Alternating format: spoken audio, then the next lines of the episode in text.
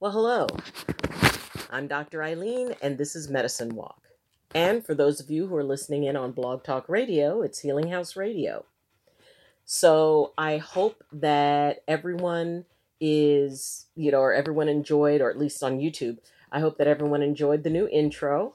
And I am so excited to be able to start, kind of changing things and shifting things and really being able to, have it go to that next level. And that is like really exciting for me. And you may hear animals around here. I'm here at home.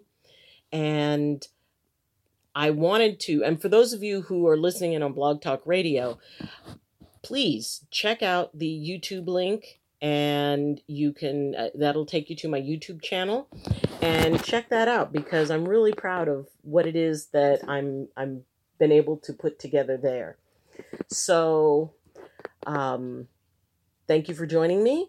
And I want to thank, my, two of my patrons, Kathleen and Andrew. And I'm thanking them because it's through their sponsoring of my channel that I'm able to get, I was able to get a new camera. And so I also want to thank my son, Jason, for getting me a new laptop. And so, it's really all about trying to move the channel up and to produce something that is, gets better and better for you guys. So let's head on. So the September topic, which was a request for me to cover this information, is on enlightenment. And that request came from Kathleen. And so I wanted to, actually, out of all the topics that I cover, this is probably the one that I would consider, say, the most controversial, because of the fact that enlightenment is unique for each and every person. And when you have basically the idea of the ultimate expression of yourself, the ultimate expression of your spiritual life and whatever, that's very personal. And it's tough to define. And usually in this first episode, we define our terms. And so that way we're all kind of starting off on the same sheet of music. And it is interesting because if you ask one person what their definition of enlightenment is, it'll be different from someone else's. So it may be that some people define it as, a full encompassing love of everything and everyone, and that you're in that place of perfect peace and perfect serenity. And others may view it as a complete detachment from everything and everyone, and you are in such a state of oneness that, well, basically you become disconnected from everything. And so, you're just completely separate from the realities of the world. So, oh, hush, Sam. So the idea that it could be anywhere on that spectrum, your perception and your idea as to what your sense of enlightenment is. So if you're thinking about, the idea that you want to become enlightened, first, it is about, what do you mean? And so each week we're going to be looking at a question regarding enlightenment. So the first question is, what does enlightenment mean to you? What would that look like for you? How would that present in your world?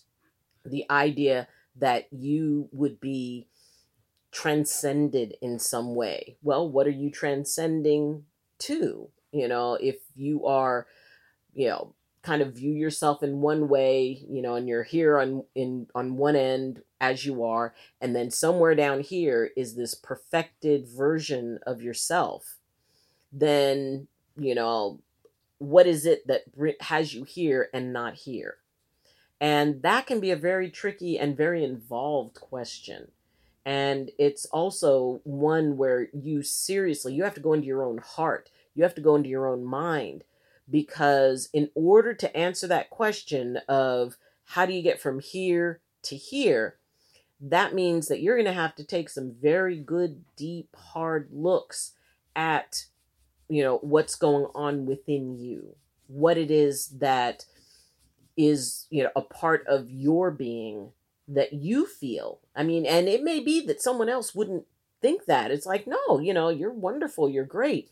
But whatever it is within yourself that you feel is separating you from that ultimate expression, well, then that means that you're going to need to take a look at that. It means that you have to really be able to consciously explore those parts of yourself that, say, you feel is keeping you from whatever that ultimate expression is. And the thing is, you have to be able to view that in a loving way. You have to be able to take away all judgment and take a look at those parts of yourself and find your balance, find your center, and, you know, be able to really explore that. And that can be very difficult. Now, there are a lot of people out there, and there are a lot of teachers who will say they can teach you enlightenment. And if you find one that you resonate with, hello, Luna. If you find one that you resonate with, that's great. And if that works for you, that's wonderful.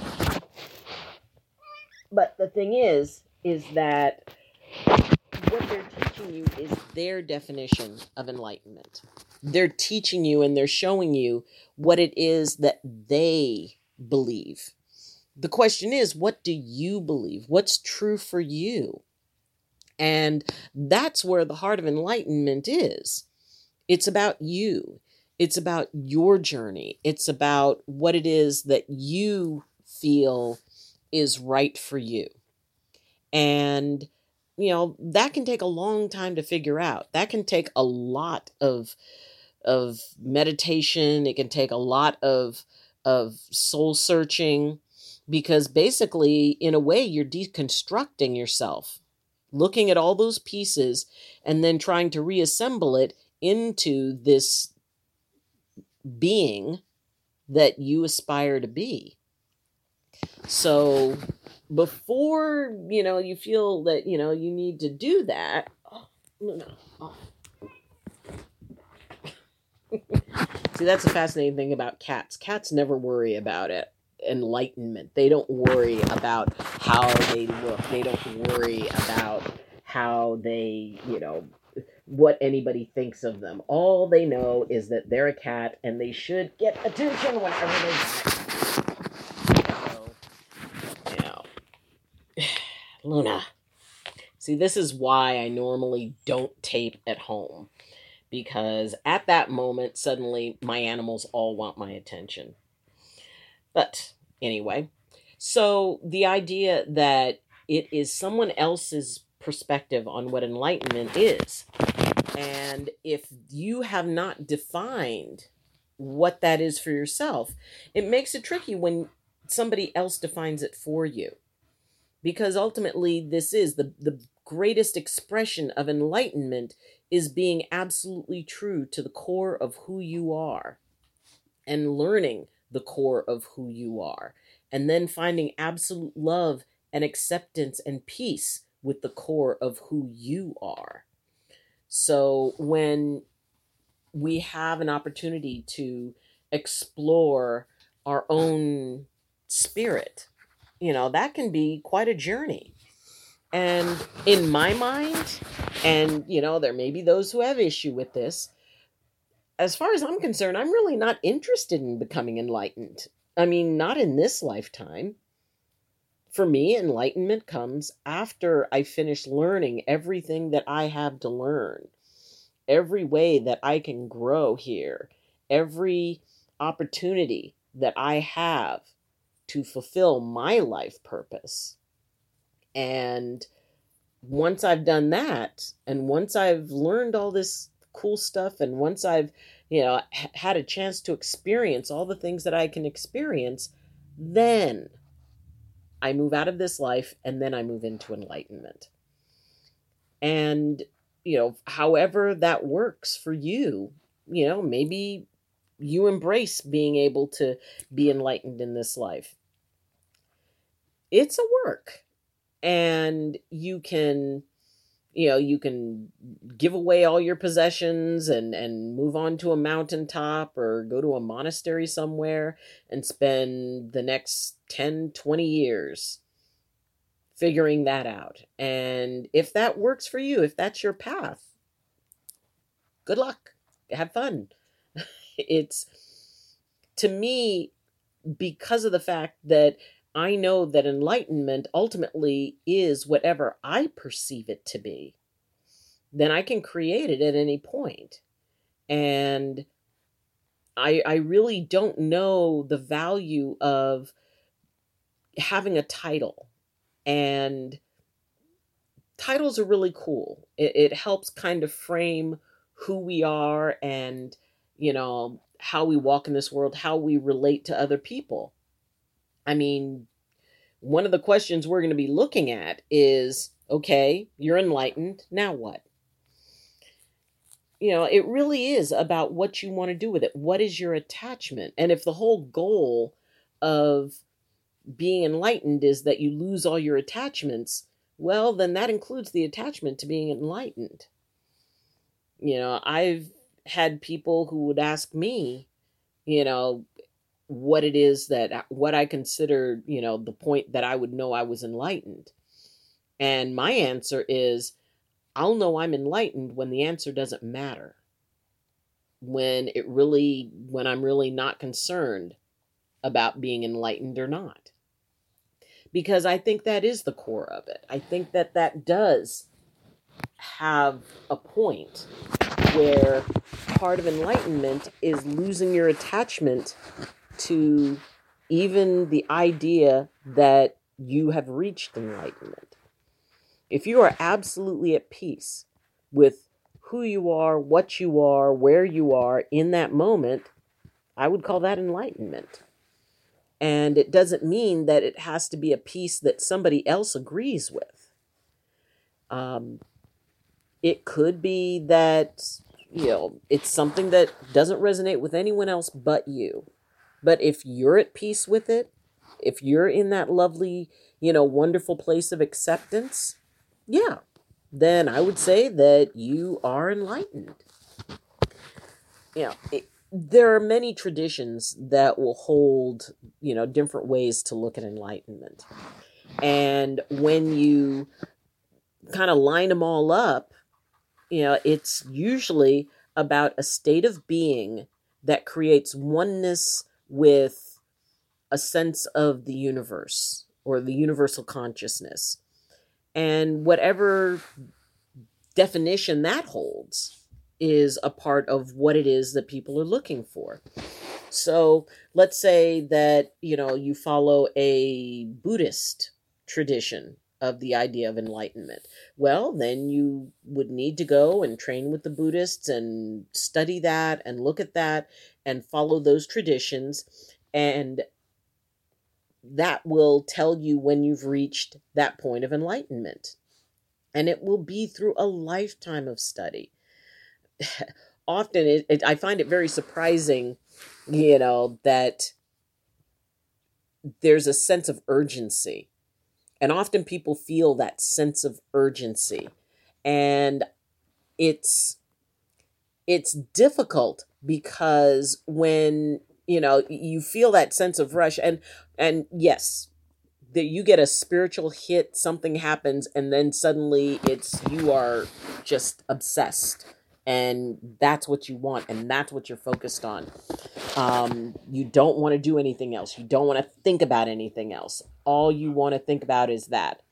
Really, Luna? Really? All you want to think about is having, that moment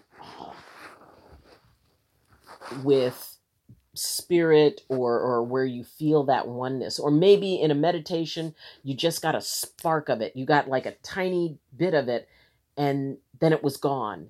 And it's like, no, I want it back. I want it back. So the idea that if you can't have it right in that little package with the bow on it and with a nice big label, enlightenment, You know, sometimes people get disappointed. Sometimes they get discouraged. The search for enlightenment is it can be as simple or as complex as your decision as to what enlightenment is. If your definition of enlightenment is you're just happy, okay, you know, that's one path and that's one way. And then you find that way to be as happy as you want for as long as you can. To some, which is more in alignment with what I believe, it's about being able to be content and finding the good in whatever situation you're in and being okay with it. There's a Zen saying that when you have learned to love hell, you will always be in heaven. So the idea behind that is that once you can accept any situation in your life peacefully and understand, now that doesn't mean it doesn't suck. You know, as my saying, life is fun until it isn't, and it sucks until it doesn't. And so you can acknowledge that a situation sucks and yet still be able to say, and I know this is temporary, I know I will move through it, and I know I will be stronger on the other side of it, and therefore you can navigate it peacefully. To some, that's enlightenment. Now, if your definition of enlightenment is the ability to, you know, astrally project and walk to other dimensional worlds or to be able to meditate and not require food or water for, you know, weeks or months on end, that's a different level of enlightenment. And good luck with that. I think that there are certain things that people kind of set up as far as what they think that ultimate expression of enlightenment means. So the idea that, you know, it can be whatever you want it to be. You just have to be clear on what you expect. What is it that you believe that experience will give you to achieve that, you know, or once you do achieve it, how is that going to change your life? How do you believe that's going to change your life? If you believe that it's going to mean that you're never unhappy, well, maybe, but it's going to take a very long time for you to be able to completely get rid of being unhappy, because being unhappy, just like being happy, is a part of the human condition. Even if it's for a split second of, oh man, but you still have to find that way. You still have to find that opportunity to find balance with what it is that you're dealing with. So it doesn't mean you can't. It doesn't mean at all that you should, oh, well, you know, if I can't give up, you know, if I'm not going to be able to 100% give up being angry ever again in this lifetime, I'm not going to try for it. Because that's the whole point. And if enlightenment is the destination, the important part of it is the journey that gets you there. So don't get wrapped up in, well, if I can't achieve that, then nothing. Because that's not true. You know, every spiritual practice has the opportunity to grow. It has the opportunity for you to be able to, you know, advance and to learn things about yourself, because that's what spiritual work is, pretty much about your ability to learn about yourself, about your ability to learn your connection to everything else. Now, for me, it's a very strong connection through nature and the natural world and the stars and everything out there. And I am blessed to be able to live in a cabin in the woods, surrounded by trees, near a river. So I can have that experience anytime I'm home. And I can be able to work with that anytime that I'm here. And so it makes it a very nice thing, an easy thing for me. But nature is my connection. Now, maybe sacred geometry is your connection. And so you can, you know, search down that path if you want. Maybe nature isn't your thing. So figuring out what's the way that you get there? What's your doorway? My doorway is nature and the elements. Somebody else's doorway could be something different. So the point is that you find your doorway, you find your way of doing this, and then you run with that. So by creating the framework for what it is that enlightenment means to you, means that you can then figure out, okay, if I know what enlightenment looks like to me and for me, if I know that, then what I can do is I can then figure out what is it in my life that is keeping me from reaching that. Because unless you know what it is your destination is going to be, you can't figure out what you need to do to get there. So figuring that, okay, if I want to be able to, you know, have absolute peace and resonance and harmony with all creatures and everything in humanity, well, you need to practice. You would practice going into that space. Maybe if it's just for 5 minutes, going to your happy place. And then, you know, you rest, and then, you know, you practice it for 5 more minutes, and then you practice it for 10 minutes. And, you know, when you've kind of got a handle on going to your happy place, then go to a mall and walk from one end of the mall to the other end and say, okay, I am going to stay in my happy place until I get to the other end of the mall. And considering that there are people there and all of that, see, because that's the other thing. Whatever level of enlightenment you want, it's going to ultimately have to involve other people. It's going to have to involve, you know, the populace. Unless you're planning on going and, you know, going away and being all enlightened by yourself, which, you know, cats could probably do it. But, you know, to be able to just be in that place of separation. So when you, I'm trying to do the recording in this at the same time. So when you can stay in that, and it's practice and practice and practice, and you go, you know, talk to somebody who normally agitates you. A lot of people say that, you know, it's like, wow, you can talk to anybody. You know, they can say things that, you know, you disagree with, and, you know, you just kind of let it go and you hear them out. And it's like, well, yeah, because I'm not invested. You know, I'm invested because I'm listening to them, but I know that they will not change what it is that I feel and what it is if my feelings are opposed to theirs. I can listen to somebody and hear them out and go, okay. But that doesn't change what I feel. It doesn't change what how I'm, you know, perceiving the world. So that way it doesn't really matter to me. You know, if they love it, I love it for them. But it doesn't have to be my path or what I take on. So, you know, that is you know, I don't consider that enlightenment at all. I consider that just being able to listen and be, you know, not attached to a story. And really, the core of enlightenment to me is the ability to completely give up stories, to give up, you know, the what ifs or coulda, woulda, coulda, shouldas. So, you know, the idea that you can just be autonomous. And so, you know, those are my views. You'll figure out yours. And that's the whole point, is that you figure out yours.